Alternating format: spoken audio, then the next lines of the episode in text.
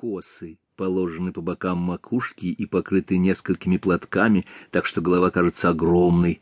Ноги в полусапожках с подковками стоят тупо и крепко, безрукавка плисовая, занавеска длинная, а панева черно-лиловая, с полосами кирпичного цвета и обложенная на подоле широким золотым прозументом.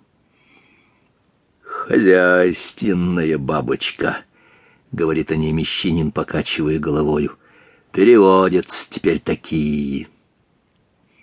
А мальчишки в белых замашных рубашках и коротеньких порточках с белыми раскрытыми головами все подходит. Идут подвое, потрое, мелко перебирая босыми ножками и косятся на лохматую овчарку, привязанную к яблоне. Покупает, конечно, один, ибо и покупки-то всего на копейку или на яйцо. Но покупателей много. Торговля идет бойко, и чехотшный мещанин в длинном сюртуке и рыжих сапогах весел. Вместе с братом, картавым, шустрым полуидиотом, который живет у него из милости, он торгует шуточками, прибаутками и даже иногда тронет на тульской гармонике. И до вечера в саду толпится народ, слышится около шалаша смех и говор, а иногда и топот пляски.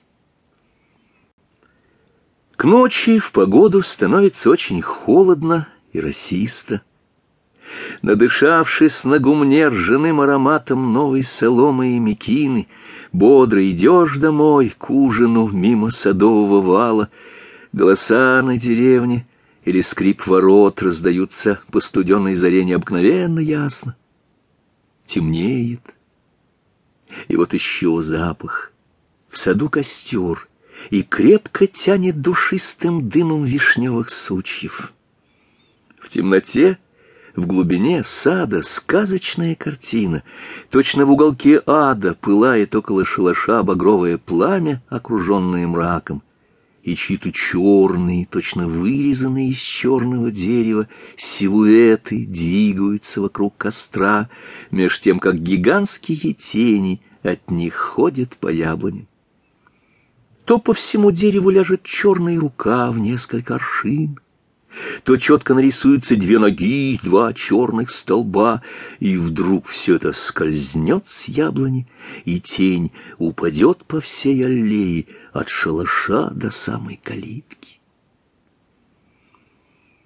Поздней ночью, когда на деревне погаснут огни, когда в небе уже высоко блещет бриллиантовые семизвездие стажар, еще раз пробежишь в сад — шурша по сухой листве, как слепой доберешься до шалаша.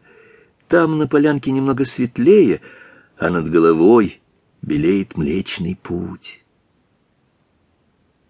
«Это вы, Борчук!»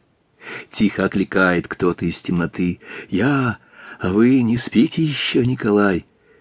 «Нам нельзя спать, а должно уж поздно. Вон, кажись, пассажирский поезд идет». Долго прислушиваемся и различаем дрожь в земле.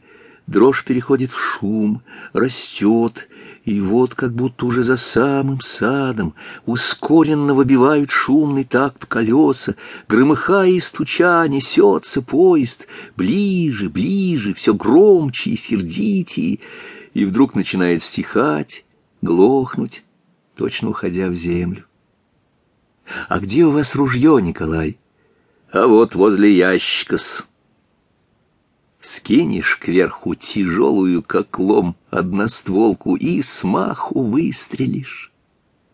Багровое пламя с оглушительным треском блеснет к небу, ослепит на миг и погасит звезды, а бодрое эхо кольцом грянет и раскатится по горизонту, далеко-далеко замирая в чистом и чутком воздухе.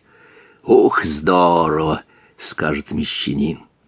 «Постращайте, постращайте, Борчук, а то просто беда. Опять всю дулю на валу отрясли». А черное небо чертят огнистыми полосками падающие звезды. Долго.